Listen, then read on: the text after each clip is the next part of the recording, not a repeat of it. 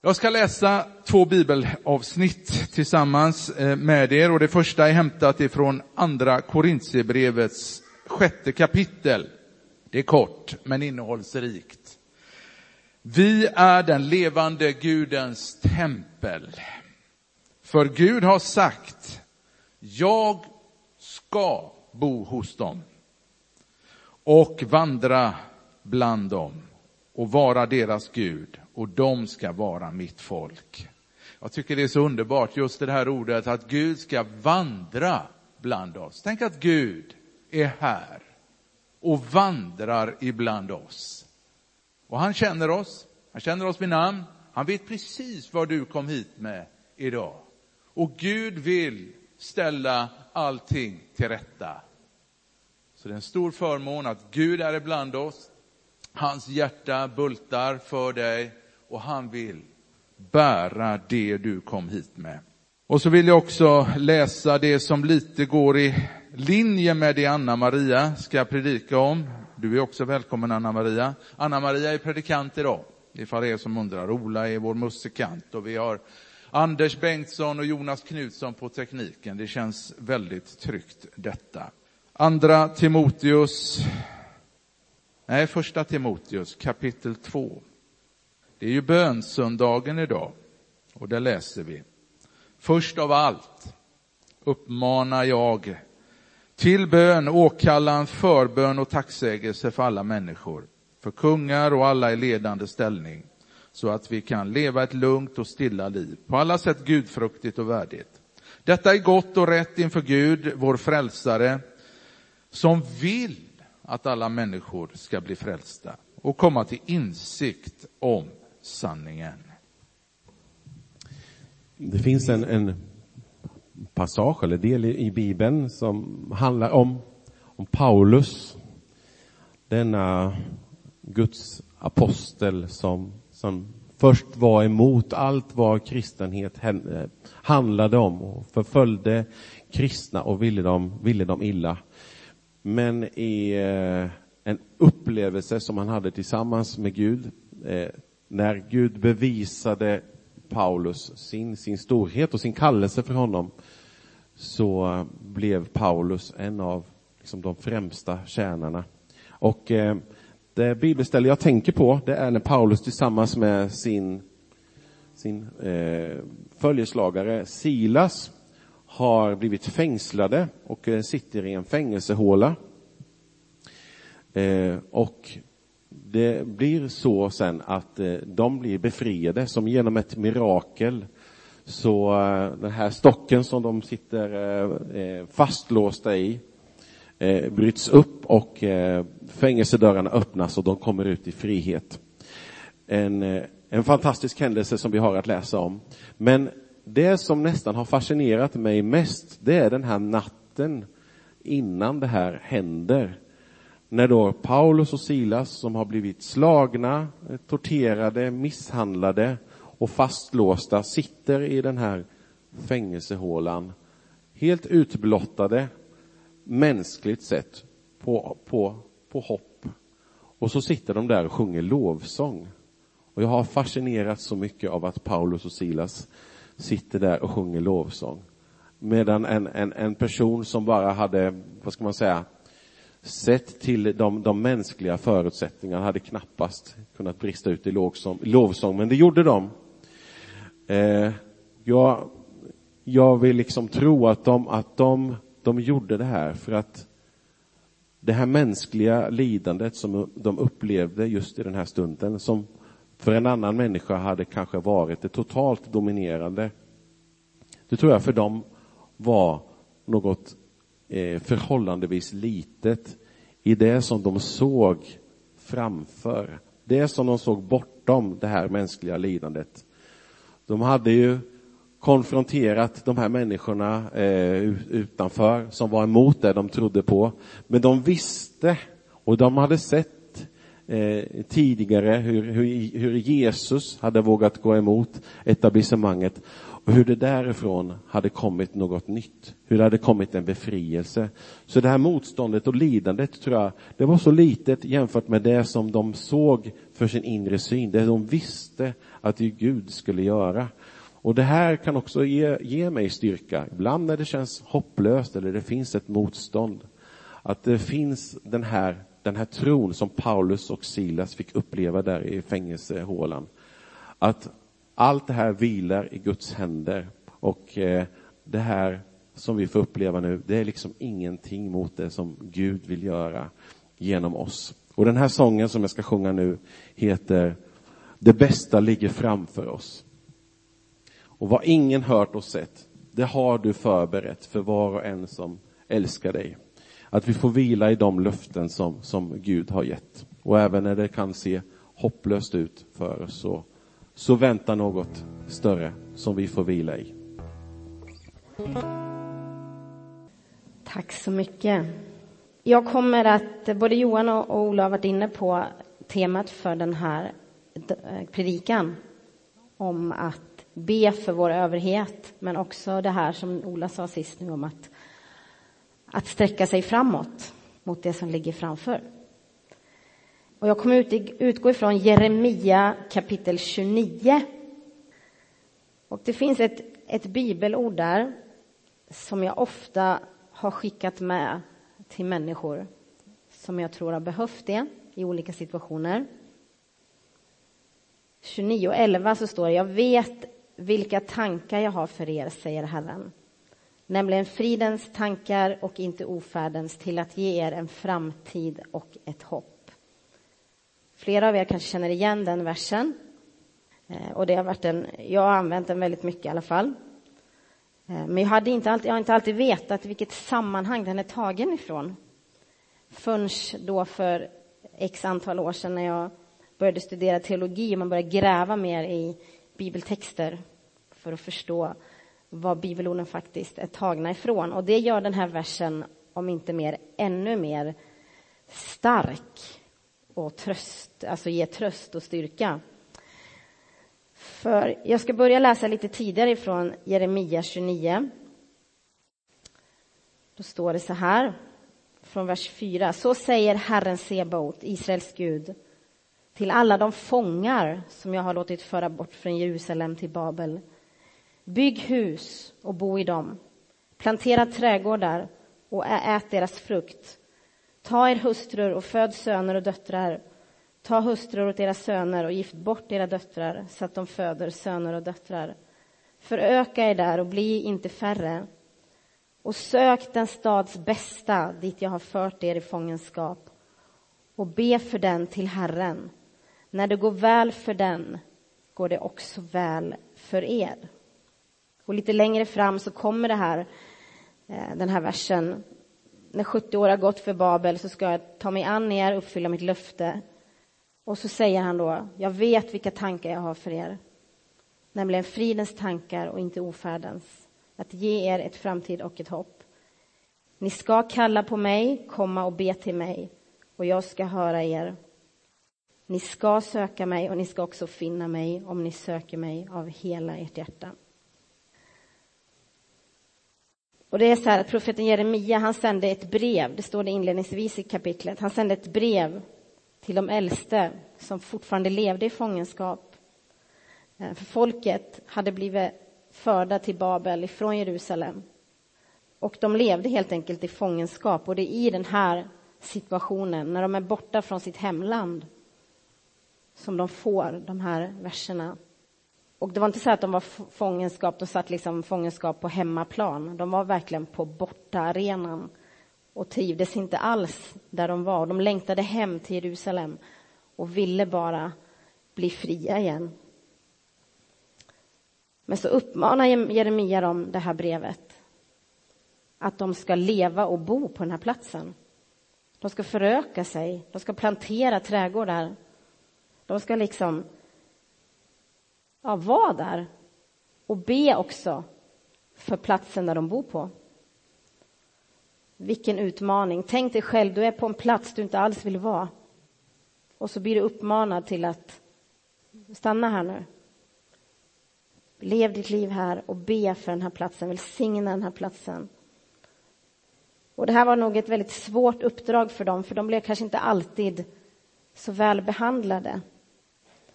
Utifrån psalm 137 kan man läsa lite av hur de kände sig. Då står det vid Babels floder där vi satt och grät och tänkte på Sion. Sion är alltså Jerusalem. Där i pilträden hängde vi våra harpor för våra fångvaktare bad oss att sjunga. Våra plågare. De bad oss att sjunga. Sjung för oss. En av Sions sånger. Hur kan vi sjunga Herrens sång i ett främmande land? Funderar de på. Men de får alltså det här rådet att bo på den här platsen och att söka den här platsens bästa.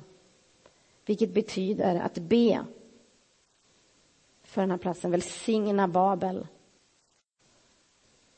Det här kanske var liknande känsla de hade de första kristna när de vart ombedda att be för den grymme kejsar Nero.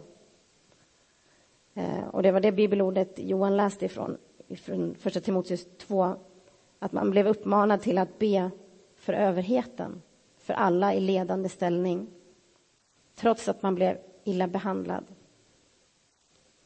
Så var det det man blev uppmanad till att göra.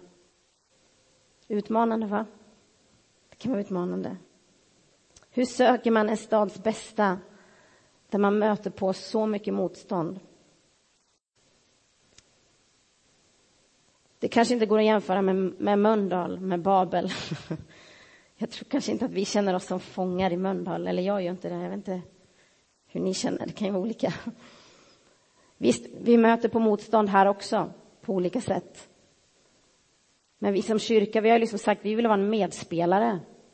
Vi vill vara med och göra, bidra till att Mölndal blir en, fortsätter vara en superkommun, som vi pratade om för några veckor sedan.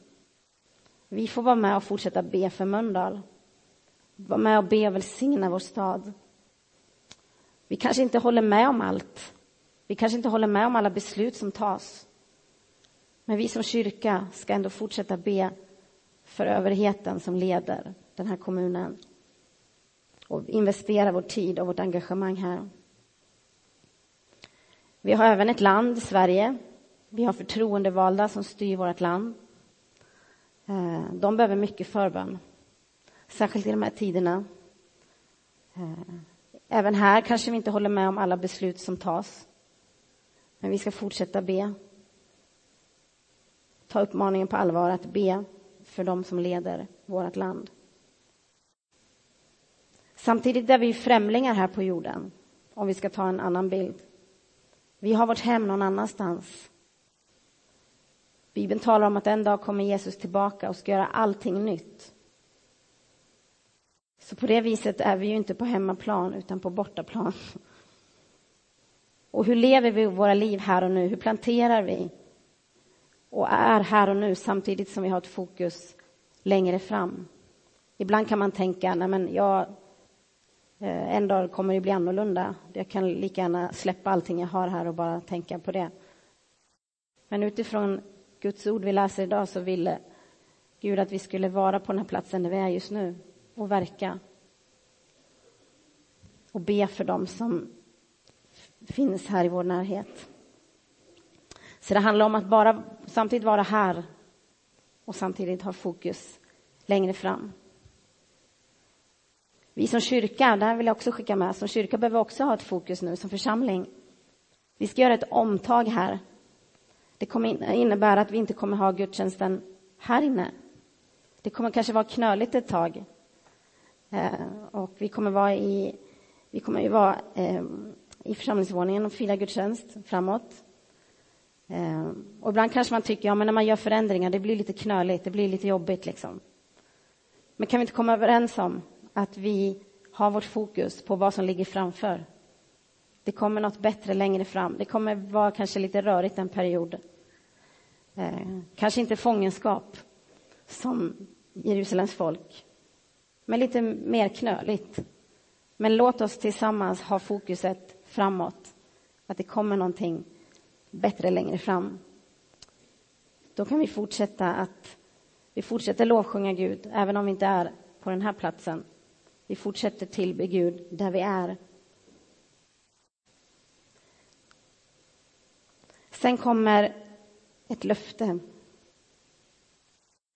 efter rådet att be och plantera får folket en siffra på hur länge de ska bo kvar i Babel. Är inte det lite ovanligt? Gud brukar väl aldrig ge siffror? Han brukar alltid säga ja, i framåt om en stund. Vi själva är så här, när ska det hända? I det här bibelordet står det 70 år. 70 år ska ha gått för Babel så ska jag ta mig an er och uppfylla mitt löfte. 70 år kanske känns som en lång tid. Jag vet inte, ni som är 70. känns det som en lång tid? Men de visste då, de fick en siffra. På 70 år hinner man göra mycket. Jag vet inte om de tog det som, åh vad bra, det är bara 70 år. Eller nej, är det 70 år? Jag vet inte hur det är med er, jag kan vara väldigt eh, otålig. När vi, från, från, myndigheter och läkare då kan vi få så här, ja du får svar inom fyra veckor. Känner ni igen den? Ja. Och så när de här fyra veckorna har gått och det inte har hänt något, känner ni? igen, Ni bara, ja lugnt. Jag är så här bara, ring, hallå, jag vill ha svar nu. Eh, jag tror vi kan känna igen oss i den här väntan, den är olidlig ibland. Eh, en kanske fånig bild är när jag skulle få min lärarlegitimation. Det var inget allvarligt budskap, det är ett positivt budskap. Det stod så här, det kommer ta mellan fem till sex veckor. Okej? Okay? Sen pratade jag med en kurskamrat, hon bara, jag fick min på tio dagar. Så när det började gå så här tio dagar, jag bara, ja, det har inte kommit något. Det gick två veckor, det gick tre veckor, det stod fem till sex veckor, men det är liksom... Nej, hon fick sin på tio dagar, så jag hör ju av mig såklart. Kommer det snart, eller? Då får jag ju det här svaret. Ja, det tar vanligtvis mellan fem till sex veckor. Och det kommer ju efter fem till sex veckor. Men jag kan liksom inte... Jag måste liksom kolla, för att jag är lite för otålig. Jag vet inte om ni känner igen det?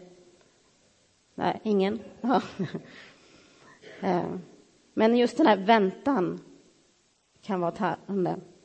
Men som sagt, folket fick 70, 70 år. Nu ska jag bara dricka så ni kan tänka en stund. Folket fick säkert olika budskap, att snart är ni fria. Eh, en, kom en kommentar säger till det här bibelstället, the future tells them that the story as a people is not over yet the hope that there is a better time in store for them to wait for the future instead of trusting the delusive assurance of immediate release was the true wisdom of the exiles. Alltså framtiden för folket, det handlar om att deras framtid som folk inte var slut. Det var inte över. Hoppet, det fanns en bättre tid där framme. De skulle våga vänta in framtiden istället för att ta genvägar och tro på vilseledande ord om snabb frigivning. Folket kunde tydligen vara väldigt otåliga, oroliga, frustrerade över livssituationen. Så att det kunde vara lätt att ta snabba genvägar istället för att vänta in Guds väg. Känns det igen? Jag vet inte om du är i en sån situation just nu där du helst vill ta en snabb genväg för att det känns lättare för stunden. Men kanske är budskapet till dig idag att våga vänta. Det som Gud har för dig lite längre fram är bättre. Så våga vänta lite till. Sen kommer ytterligare ett löfte. Och lägg märke till, till ordet som används. Ni ska kalla på mig komma och be till mig och jag ska höra er.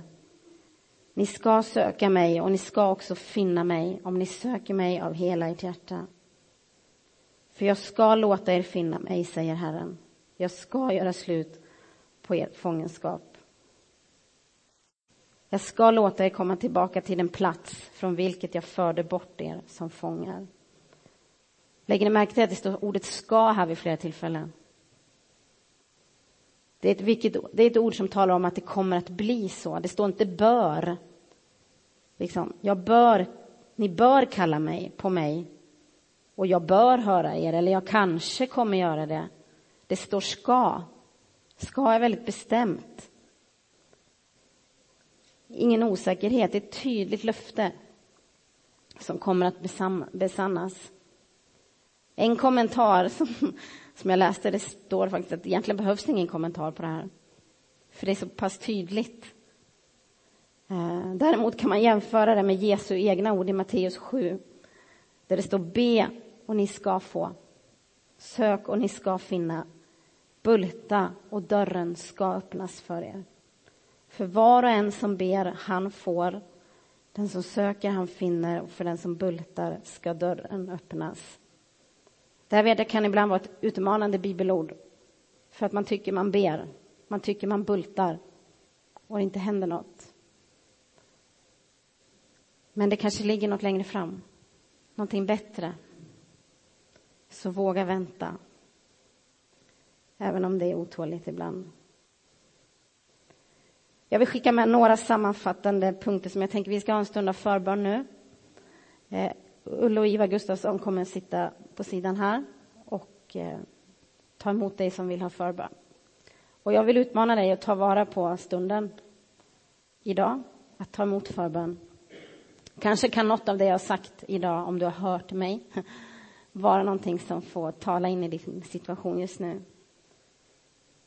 Dels det här, sök den stads bästa dit jag har fört er i fångenskap. Alltså be och välsigna den stad eller där du lever just nu. Du kanske är i en situation där du har siktet framåt. Men var med och välsigna där du är just nu. Och du kanske tycker det är svårt. Då kan du få hjälp med det, att få inspiration att be där du står. Be för alla i ledande ställning. Det ska vi också göra i slutet av vår gudstjänst. Om vishet, om rätt beslut, om att våra förtroendevalda och ledare ska få möta Gud. Sök Gud och han kommer låta sig finnas för dig. Du har möjlighet idag att, att komma och söka Gud. Att bara låta någon lägga handen på dig och be att Gud ska få, få möta dig. Du kan komma till förbön och bulta. Du kanske har någonting som bultar i ditt hjärta som du längtar efter att ska ske, hända i ditt liv. Kom och bulta idag. Och sist är att ta inte den snabba utvägen fast för att den kanske känns lättast, utan våga vänta in Guds väg. Kanske behöver du bön om tålamod idag och vägledning i vilket steg du ska ta framåt. Vi ber tillsammans. Jesus, vi tackar dig för att du vill att vi ska komma till dig och bulta. Du vill att vi ska komma till dig och söka dig. Vi tackar dig för det här bibelstället som handlar om att, att vara där vi är just nu. Att, att bygga, bygga hus, att vara, leva samtidigt som vi har fokus framåt, Herre. Och jag ber för den idag som kanske lever i en frustrerande situation, att inte veta nästa steg. Tack för att du vill möta den personen idag och veta att det ligger något bättre längre fram. Så jag ber om tålamod och vägledning för den personen, alldeles speciellt idag, Jesus. Tack också, Jesus, för, för att du har en framtid och ett hopp för oss. Du ser om det är någon som befinner sig i en situation idag som inte känns hoppfull. Tack för att du kan komma med hopp in i den personens liv den här förmiddagen. Jag ber om det i Jesu namn. Amen.